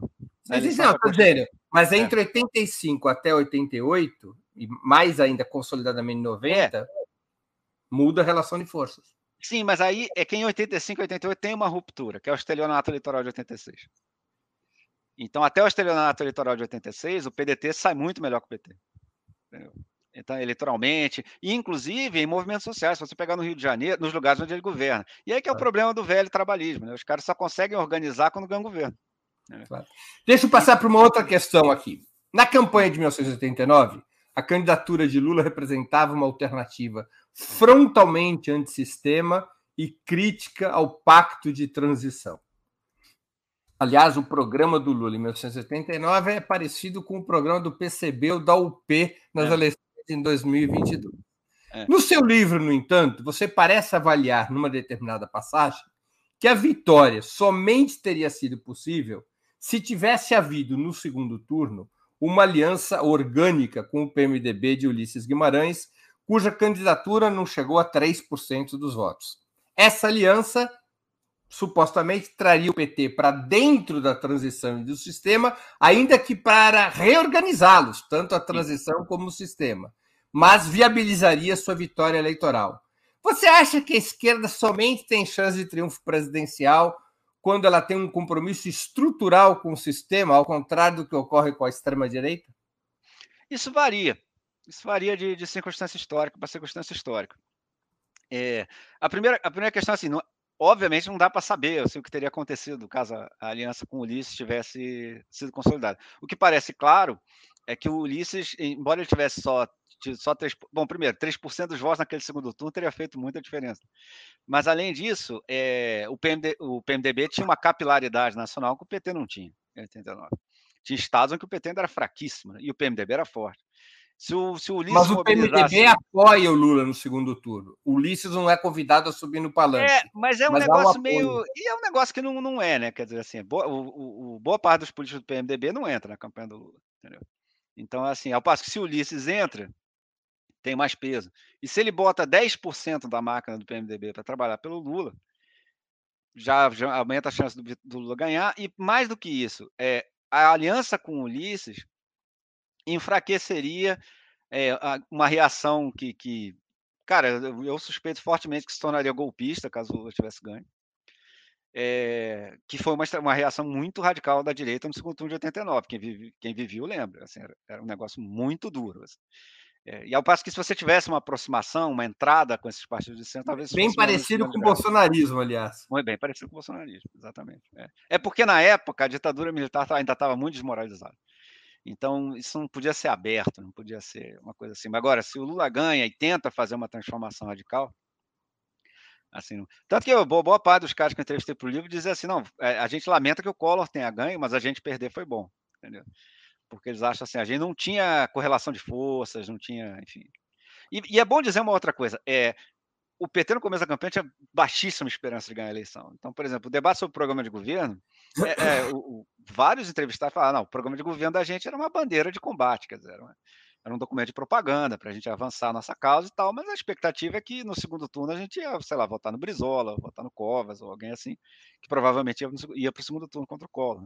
Então, assim, o documento, o, o plano de governo nem foi feito, assim, com muita preocupação em ser um troço que se, se, se ganhar a eleição amanhã, a gente está pronto para pegar e implementar isso. Né? Ainda que eu... Mas se você lê hoje o documento de oitenta e nove, imagina, sim, certamente sim. Você fez para o livro, é o mais detalhado programa que é, o P T já teve. É, sim. Mas, mas, assim, mas, por exemplo, se você pegar... Por exemplo, a grande questão que era na época que o pessoal discutia, que era inflação, né? Então, é, não, é um negócio meio assim, é uma crítica de outras, outras saídas, né? Vai dizer, não vai ser um monetarismo, não vai ser não sei o que. Mas não é um negócio muito detalhado. Assim. Até porque aí vamos fazer justiça ao P T, né? Só conseguiram derrotar a hiperinflação em mil novecentos e noventa e quatro, claro. Em outra conjuntura internacional, e a crise da dívida já tinha sido resolvida. Mais um episódio. Você defende em seu livro que a derrubada de Dilma Rousseff teria sido impulsionada por uma fraude.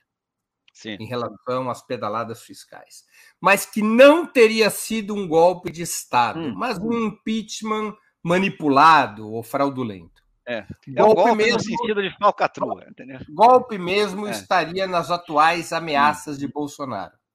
Mas a negação do resultado eleitoral de dois mil e quatorze, hum. a Operação Lava Jato, as fraudes do impeachment que você cita, a prisão do Lula, incluindo a pressão das Forças Armadas, que você lembra no seu livro, eh, permitindo a eleição de Bolsonaro por ser excluído seu principal adversário, não são episódios suficientes para entendermos o que aconteceu entre dois mil e quatorze e dois mil e dezoito como um processo golpista de confrontação da soberania popular e do próprio sentido hermenêutico das instituições? Um processo golpista, aliás, liderado pelos velhos partidos da direita, P S D B, M D B e D E M, e só depois, na sua reta finalíssima, pelo bolsonarismo? É, essa é uma ótima pergunta. É, e assim, eu vou ser honesto, assim, não tem uma, uma definição canônica de golpe a qual se possa recorrer para decidir essa questão. Não tem uma definição de golpe que todo mundo precisa concordar com ela. Porque, por exemplo, tem uma definição de ciência política que é o golpe é, é uma parte do aparelho de Estado é, se... se, se, se se, enfim, deserta, ou, deserta ou, e se ganha autonomia e toma poder, né, como seria o caso dos militares, uma coisa assim.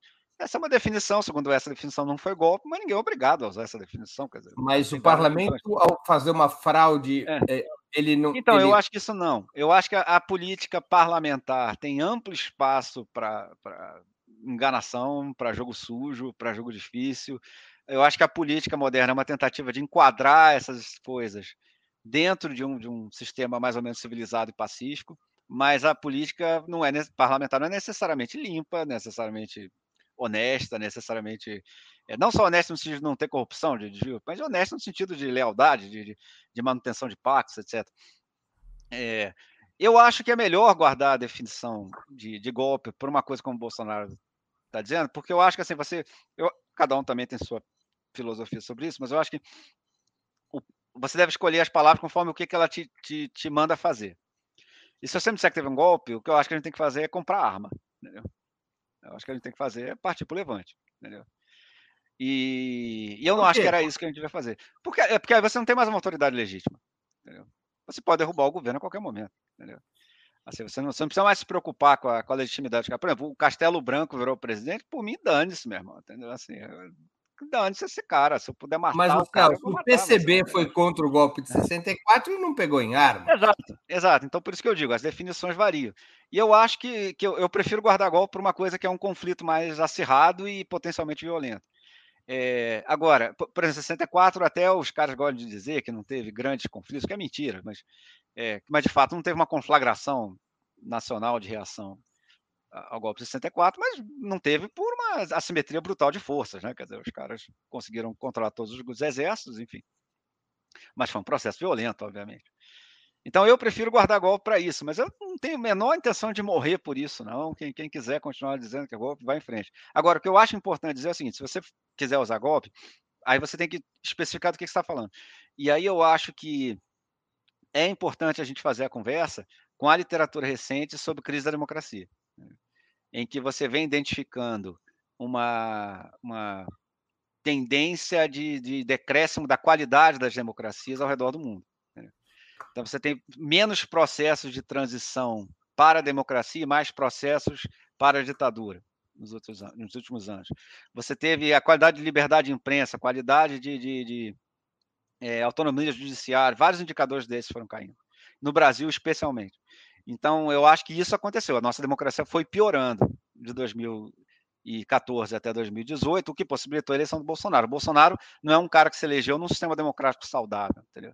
como você disse, se pode o chefe das Forças Armadas ir para o Twitter ameaçar o Supremo na época do julgamento, a democracia já não está mais plenamente funcional, certo? Entendeu? As Isso coisas não é já não estão mais... Eu acho que é próprio de uma erosão democrática, né? De uma crise de uma democracia que não está mais funcionando direito. Mas não quer dizer que ela não exista mais, quer dizer, assim, por exemplo, é, eu acho a diferença muito significativa. Eu fiquei quatro, dois anos e meio, sei lá, xingando o Temer toda segunda-feira. A pior coisa que me aconteceu era receber uma carta terça-feira da, da assessoria de comunicação da, da presidência da República me xingando, entendeu? Que eu achava divertidíssimo, eu morria de rir com aquelas cartas, eu guardei todas. Ao passo que no governo Bolsonaro, eu escrevi uma coluna denunciando dois senadores bolsonaristas na C P I da Covid e a polícia do Senado ligou para casa da minha mãe para dizer que eu ia ser preso. Entendeu? Então, assim, eu acho que há uma diferença entre essas duas coisas. Entendeu? Eu acho que é uma deterioração bem mais aguda durante o bolsonarismo. E, e obviamente, é um processo complexo que tem idas e voltas, enfim. Mas eu acho que eu acho... Se você quiser usar como golpe, você tem que... Porque o que eu acho difícil também no negócio do golpe é golpe, mas o regime ainda é mais ou menos democrático. Assim, entendeu? Não é Bom, tão não funcional quanto era, mas enfim. Sim, é que talvez o que nós tenhamos que é, debater, quer dizer, em termos gerais, não entre eu e você, mas é se todo golpe redunda em um regime de força. Isso, também. Isso é uma discussão. E eu vou dizer, é o que eu digo, a discussão conceitual pode continuar para sempre. Ah. E, e vou ser honesto, se chegar à conclusão que é golpe... mas o diagnóstico empírico for parecido com o que eu tenho, eu não me importo, entendeu? Assim, não é uma, uma questão que eu quero morrer por ela, não. O que eu acho importante é identificar que é uma dinâmica de erosão democrática diferente, que não é os caras botaram o tanque lá e, e tomaram o poder, como foi em sessenta e quatro, que, aliás, ainda pode acontecer, Deus nos livre, mas enfim. Mas é, é uma dinâmica de corrosão interna. E, aliás, alguém fez uma pergunta interessante aqui. Pode ter jogo sujo no, no parlamento do Brasil, mas não da Venezuela? Essa pergunta é muito boa. Eu acho que nos dois casos são sinais de, de, de erosão democrática, só que aqui eu acho que a, a oposição, até a oposição primeiro foi mais inteligente, a oposição era mais forte, as instituições eram mais fortes, embora não seja nem de perto tão forte como a gente gostaria, é, e ainda sobreviveu mais coisa de democracia. Em, em grande parte, porque o Brasil é um país muito mais complexo que a Venezuela, entendeu? Assim, vocês gostam daquela coisa do Maquiavel, do reino da Pérsia e do reino da, da França, se não me engano? Mas o que que sobre... Será que a gente não superdimensiona essa sobrevivência da força institucional quando se derruba uma presidente eleita que, contra a qual não há prova de qualquer tipo de crime? Hum. Quando se prende um ex-presidente a partir de uma fraude judicial? É, então, onde está o funcionamento? Você, não, primeiro tem uma coisa que assim, o debate ainda está em aberto pelo seguinte, se o Bolsonaro conseguir dar um golpe, aí eu tenho certeza que os historiadores vão te dar razão. Vão te dizer, não, não, o que aconteceu antes foi um processo. Como antes de sessenta e quatro, antes do golpe, teve um processo também de erosão. Aquele negócio de inventar parlamentarismo quando o Jango foi, foi virou não, presidente. De golpe. Porra, que, que, que é isso, meu amigo? Entendeu? Você virou bagunça esse negócio. Então, isso já é um negócio que estava em crise, certo? Então, assim, é perfeitamente possível que, Deus nos livre, se, se, se, se os bolsonaristas conseguirem fechar o sistema, seja por um golpe, seja ganhando a eleição e fazendo aquelas, aquelas manipulações que eles querem fazer, aí eu tenho certeza que os historiadores vão te dar razão, vão dizer, não, aquilo que aconteceu antes foi um processo de... de, de, de acordo, e um processo que, que foi liderado, numa das múltiplas ironias da história brasileira, um processo que não foi liderado pelo bolsonarismo, foi não. liderado pelo que se chama de direita democrática. Exatamente. Que foi, e, e que foi do muito, ponto de vista muito dela... Muito democrática direita brasileira. Não, e que foi, do ponto de vista dela, um absoluto desastre. Assim, os caras que conduziram o impeachment são os grandes derrotados da política nos últimos quatro anos. Né? Assim, você vê o que aconteceu com o P M D B, olha o tamanho do P M D B, olha o tamanho... O P S D B acabou, né, gente? Olha só. Quer dizer, ainda tem um partidinho que chama P S D B, mas não tem mais qualquer parentesco com a máquina. Tem o mesmo número é... de votos que a federação... O mesmo número de parlamentares que a federação PSOL-Rede. Eu acho que não tem mais, né, não? quatorze deputados o P S D B quatorze. Fez? Né? Eu achava que eles eram treze deputados. É, não, quatorze. Nem ah, essa ironia tá. eles não estão tendo é, que aguentar. Pois é, isso seria espetacular. Né? Então, assim, é que foi... E agora, isso, por exemplo, eu acho que o, momento, o lugar para você ver a erosão democrática é a crise desse... Você falou tudo, esses caras que conduziram a transição democrática, enfiando o pé pelas mãos, tentando o, o Aécio... O Aécio não reconhece o resultado da eleição porque ele vê esse movimento de radicalização vindo das ruas. Ele vê que o pessoal que apoiou ele já está radicalizado. O M B L foi fundado ali mais ou menos durante a eleição de dois mil e quatorze. É, o Bolsonaro queria ser candidato em dois mil e quatorze, inclusive. E o Bolsonaro é eleito deputado em dois mil e quatorze com uma votação espetacular, entendeu? Então, a, a, aquela, aquela radicalização de direita vinha em processo e o Aécio acha que ele consegue surfar aquilo. Mas é, é um desastre, ele não consegue, os caras engolem ele. Os caras engolem todo mundo. Deixa então, eu agradecer... Assim... Ah, perdão, hum. perdão, perdão, não queria interromper. Não, eu queria agradecer aqui a um monte de gente que fez perguntas. Nós estamos já no desfecho é. do programa. Às vezes não dá para fazer as perguntas para o convidado. Eu quero pedir mil desculpas, mas eu vou destacar aqui quem contribuiu com o Superchat e fez questões. O João P S Luz, o Eric é, Kikonelli Gomes, o Tiago Alves, o Bruno Ribeiro, o Maurício Sampaio, a Isa Maria, o Caê Cavalcante, o Bruno Ribeiro, novamente. São várias perguntas.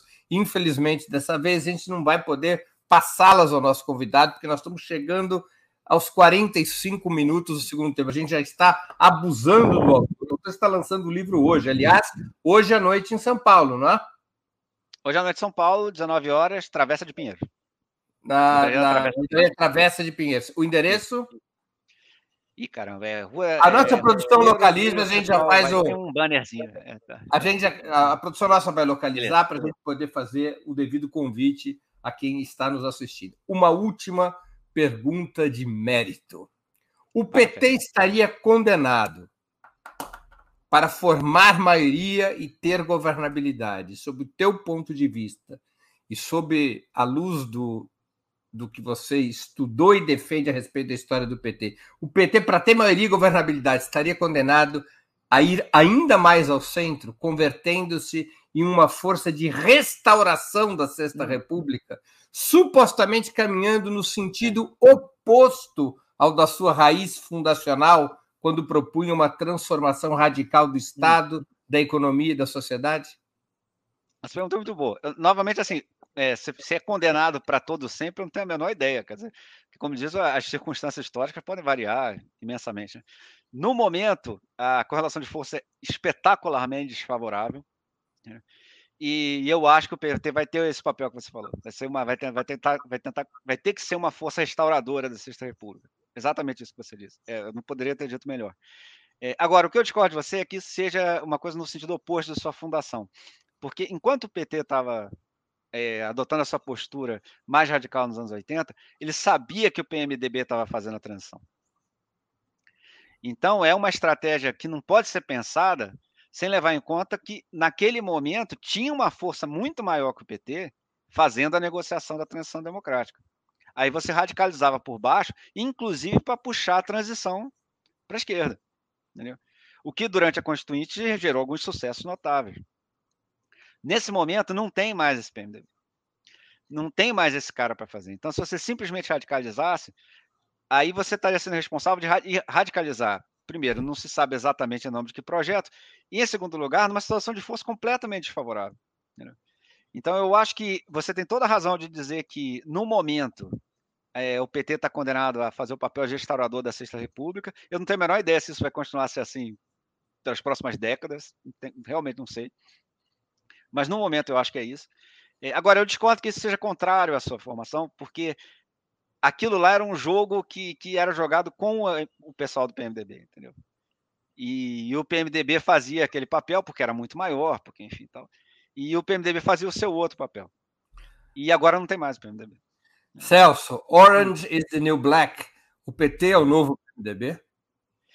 Cara, Deus nos livre, entendeu? Mas eu não, não acho isso impossível. Eu acho que É, vai ter que ter uma, uma, uma autorreflexão do partido também, inclusive para bolar um núcleo de ideias que sobreviva a isso, entendeu? Assim, a gente vai ter pelo menos... Há esse risco de, ao invés da gente estar tá discutindo no seu próximo Pode livro ser. a transição é. do P T à social-democracia, é. estarmos discutindo o P T, a transição do P T ao P M D B?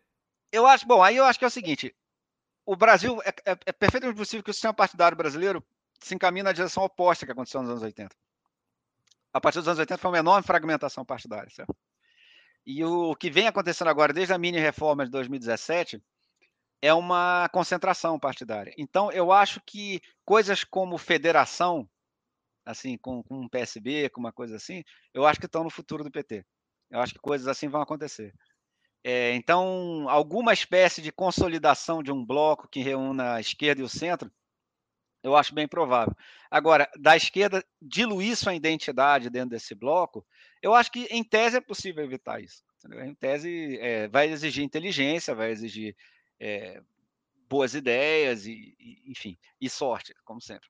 Mas é, eu não acho que seja impossível, não. Eu não acho obrigatório que, que, que o, o P T vire o que o P M D B virou. Entendeu? Assim, até porque a gente não sabe. Talvez fosse possível o P M D B dar certo. Talvez eles tenham errado em algum ponto que se eles tivessem acertado... Mas você acha que existe esse risco? Eu acho que existe. Celso, nós estamos chegando ao final da nossa conversa. Eu queria fazer duas Opa, perguntas boa. que eu sempre faço aos nossos convidados e convidadas antes das despedidas. A primeira é qual livro você gostaria de sugerir aos nossos espectadores? E a segunda, qual filme ou série poderia indicar a quem nos acompanha? Bom, é, livro, se a gente quiser continuar no assunto, é, primeiro, tem vários livros bons sobre o P T, você tem um Lincoln Seco, a história do P T, que é legal, tem o um livro do Walter, que é legal, na origem tem os livros da... O livro do a... Walter chama A Metamorfose, a Metamorfose. É. E o do Lincoln Seco chama... É a história do P T. A história do P T. Exato. É, você tem a Raquel Meneghello no, no, e, a, e a Margaret Catt sobre a origem do P T, então, assim... Tem, tem uma literatura muito legal, e tem, tem o Pedro Floriano Ribeiro, que escreveu um livro muito bom sobre o P T, na, que é a tese dele de, de doutorado. Você tem o, o Oswaldo, lá da Unicamp, que escreveu um livro que em tese é um debate com o Pedro. Tem livros muito bons de história do P T, estão aí na bibliografia, quem tiver curiosidade. Aliás, o P T é muito bem estudado, assim, tem, tem muita tese legal sobre aspectos específicos, sobre P T e movimento negro, P T e a C U T, assim, tem, tem, tem coisas bem bacanas mesmo, que gente muito boa fez. Agora, se eu for escolher um negócio, eu vou escolher uma sugestão para os editores brasileiros, quem quiser traduzir, o livro do Jorge Lanzaro, que é um cientista político que escreveu um livro chamado Social-Democracias Tardias, é, que só tem em espanhol, esse aí, é, que ele organizou esse livro, na verdade, né? É, que são experiências de, de partidos social-democratas em regiões do, do, do mundo que a, os partidos surgiram quando a fase keynesiana já estava em crise, entendeu? Então, você já tem desde um pouco da, da, da Espanha, do P S O E depois do franquismo, você tem o P T, você tem o Frente Ampla e outros movimentos semelhantes a isso. Eu acho esse livro muito interessante, eu acho impressionante que ninguém nunca tenha traduzido. Podia botar um Agora, título em português, série... Social-Democracias Pernetas. É. Ah, pois é, pode ser também, exato. É, é, é. As social-democracias europeias também não andam lá muito. Não, não, não. É. Mas, enfim... É... E agora, sobre filme e série, a primeira coisa que eu tenho a dizer é, eu passei três anos e meio escrevendo livro, eu não vi metade das coisas que vocês viram, entendeu? Todo mundo deve estar mais bem informado. Você está tá pedindo indicação, não fazer. Exatamente, quem puder me dar indicação eu agradeço. A série é uma série que eu gostei muito, que obviamente é feita do ponto de vista americano, mas é a The Americans, aquela série sobre os espiões da Casa Branca que moram nos Estados Unidos. Eu achei uma série de espionagem muito bem feita. Genial. É. E, e o filme eu gostei muito do Parasita, que aliás, se não me engano, passou na televisão ontem. É o filme, o filme coreano. coreano. É. Muito legal, muito legal. Celso, agora nós vamos é, encerrarmos. Vamos pedir para você uma coisa antes, Breno. Claro. Olha só, o pessoal, eu sei que o pessoal está fazendo superchat, contribuição. Eu quero dizer que se todo mundo que vem na minha coluna na segunda-feira reclamar que a Folha é de direita e que eles vão cancelar a assinatura, passasse a assinar um veículo de mídia alternativa, esses caras estavam ricos, entendeu? Então, assim, se vocês não gostam do, do, do, do que tem na mainstream media, em vez de ficar só reclamando de todo mundo, passem a contribuir com a obra, com outros sites semelhantes. Ah, é. eu, eu agradeço muito, é. agradeço muitíssimo. É. É, eu vou chamar aqui a Natália para ela fazer o sorteio de quem ganhará os dois exemplares do P T Uma História. Antes, eu vou repetir aqui os dados para o lançamento de hoje à noite em São Paulo. Vou pedir aqui para a Natália colocar na tela, ó. Na Livraria da Travessa, hoje de, é terça-feira, dezoito de outubro, às dezenove horas. O endereço é Rua dos Pinheiros, quinhentos e treze. Então, quem quiser ir lá prestigiar o lançamento, quem não for sorteado e for aqui de São Paulo, compre o livro no lançamento. Vamos lá pegar um autógrafo do Celso Rocha de Barros. O livro é muito bom. Não importa Valeu. se você concorda ou não concorda, eu repito, é uma... É um livro que ele é uma referência para o debate sobre a história do P T. Já é uma referência para o debate da história do P T. E olha, eu sou um leitor chato. Um leitor chato. É. Um leitor chato, como vocês puderam ver pela entrevista. Um leitor chato. Oh, aí, aí que é bom. Natália, quem vai ficar com os brindes? Apareça para coordenar o sorteio. Oi, pessoal. Obrigada a todo mundo que contribuiu. É, como o Celso disse, esse apoio à imprensa independente é muito importante. Bom, eu vou colocar aqui na tela é, o site onde a gente vai fazer o sorteio. Deixa eu tirar esse banner também. E aqui todos os nomes de quem participou hoje. Quero agradecer esses contribuintes e vou aqui fazer o sorteio. Vamos lá, vamos ver quem ganhou. Vencedores são Leonardo Vasconcelos e Bruno Ribeiro. Então, eu quero agradecer a vocês é, que vão receber esses exemplares autografados e peço que entrem em contato conosco no e-mail que eu vou deixar aqui na tela, comercial arroba operamundi ponto com ponto br, para enviar seus dados para que a gente possa enviar os livros para vocês, tá bom? Obrigada. Obrigado, Natália. Celso, eu queria agradecer muito pelo seu tempo e por essa conversa tão fundamental É, e pedagógica. Muito obrigado por aceitar nosso convite. Eu que agradeço, Breno, sempre um prazer e, obviamente, nós somos duas pessoas que gostam muito de conversar sobre essas coisas, então foi legal. É. Obrigado, viu, Celso? E boa sorte. Valeu, boa sorte para todos nós, aliás. Boa sorte para todos nós, que é o mais importante, isso mesmo. Isso aí, um grande abraço, muito obrigado. Valeu, mestre. Também agradeço a todos e todas que assistiram a esse programa, em especial aqueles e aquelas que puderam fazer contribuições financeiras ao nosso site e ao canal de Opera Mundi no YouTube. Sem vocês, nosso trabalho não seria possível e não faria sentido. Um grande abraço a todos e a todas. Para assistir novamente esse programa e a outras edições dos programas vinte minutos, se inscreva no canal do Opera Mundi no YouTube. Curta e compartilhe nossos vídeos. Deixe seus comentários. O jornalismo de Opera Mundi é mantido com o seu apoio. Faça uma assinatura solidária em w w w ponto operamundi ponto com ponto br. Com um pequeno valor mensal, você nos ajuda no desenvolvimento de um jornalismo independente e de qualidade. Obrigado pela audiência e até a próxima.